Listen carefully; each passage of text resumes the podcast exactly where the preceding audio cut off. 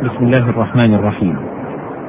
الحمد لله رب العالمين والصلاة والسلام على نبينا محمد وعلى آله وصحبه أجمعين. أيها المستمع الكريم أيتها المستمعة الكريمة السلام عليكم ورحمة الله وبركاته. أحييكم تحية طيبة في مستهل لقاء حول مائية كتاب الله سبحانه وتعالى. نستعرض فيه بعض المواد المعجمية. التي تشتمل على كلمات من القرآن الكريم. نوضحها من خلال كلام العرب الفصحاء في شعرهم ونثرهم. والمقام متوقف بنا عند مادة الشين والطاء والراء.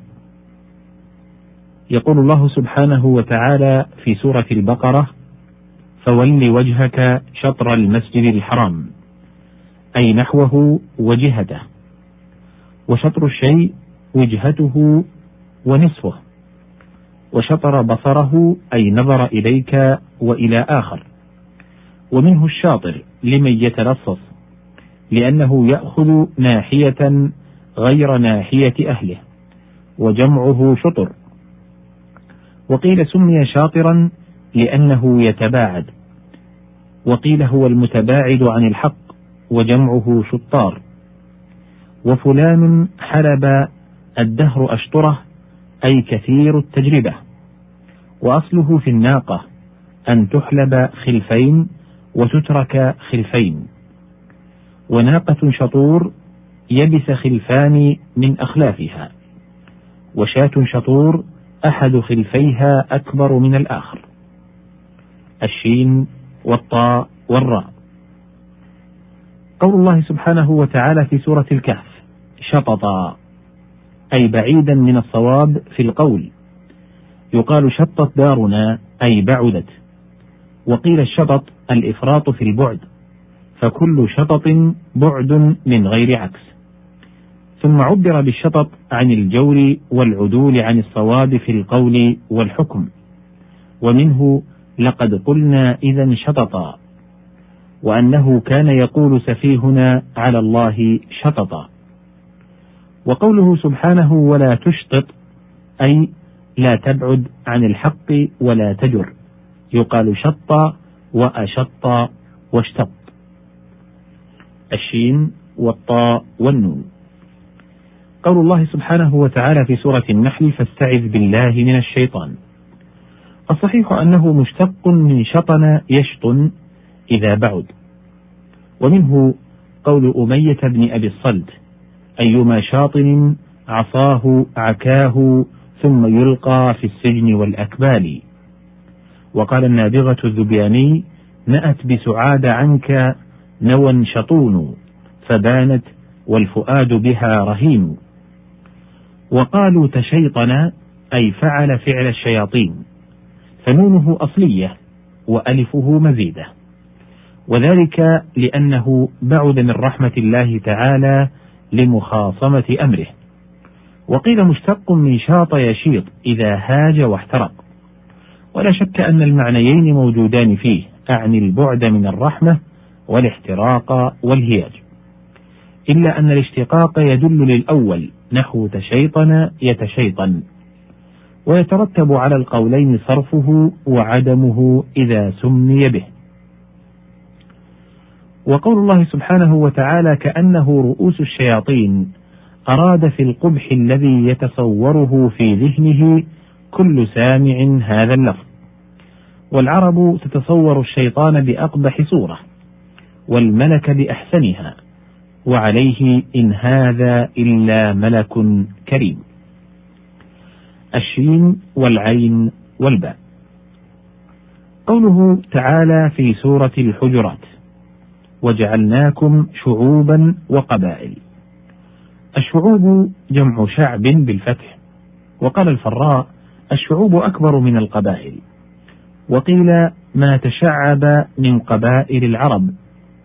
وقيل القبائل في العرب والشعوب في العجم.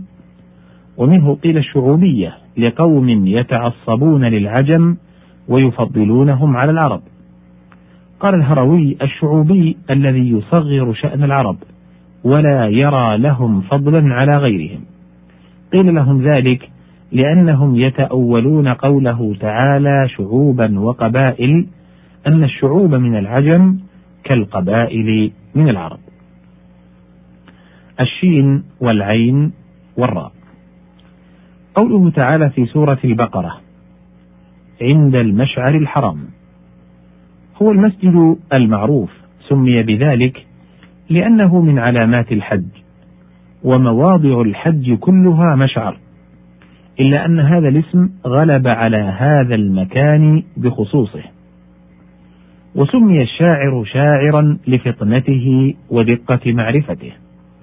فالشعر في الأصل اسم للعلم الدقيق في قولهم ليت شعري، وصار في التعارف اسما للموزون المقفى من الكلام، والشاعر للمختص بصناعته. وقوله تعالى حكاية عن الكفار بل افتراه بل هو شاعر حمل كثير من المفسرين على أنهم رموه بكونه آتيا بشعر منظوم ومقفى حتى تأولوا ما جاء في القرآن من كل لفظ يشبه الموزون نحو وجفان كالجواب وقدور راسيات. والشعار الثوب يلي الجسد لمماسته الشعر. والشعار أيضا ما يشعر به الإنسان نفسه في الحرب. وفي الحديث كان شعارهم أمت أمت. وكان شعار فلان عمامة سوداء والأشعر الطويل الشعر. والشعر نجم معروف وتخصيصه بالذكر في قوله وأنه هو رب الشعرى لأن خزاعة كانت تعبدها وهما شعريان الشعرى العبور وهي المعبودة سميت بذلك لأنها عبرت المجرة وليس في السماء نجم يقطعها عرضا غيره. والأخرى يسمونها الغميصاء لأنها لا تتوقد توقد العبور. وكان الذي سن عبادة الشعرى رجل يقال له أبو كبشة فخالف سائر قريش. ولذلك نسبه الكفار إلى النبي صلى الله عليه وسلم في قولهم لقد أمر أمر ابن أبي كبشة. شبهوه به في مخالفته لهم وشتان ما بينهما. وفي وصف الأنصار الأنصار شعار والناس دثار أي منزلة الشعار في القرب. وقولهم شعري بمعنى شعوري.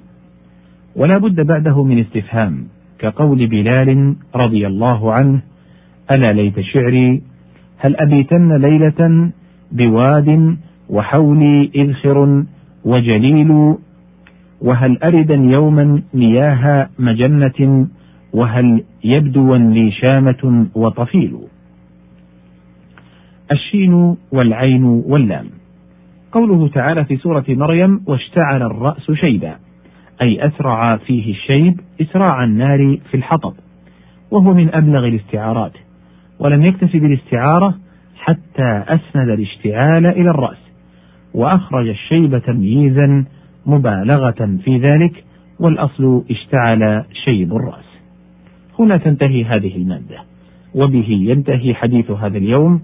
أسأل الله سبحانه وتعالى أن ينفع به. حتى ألقاكم في لقاء آخر أستودعكم الله. والسلام عليكم ورحمة الله وبركاته.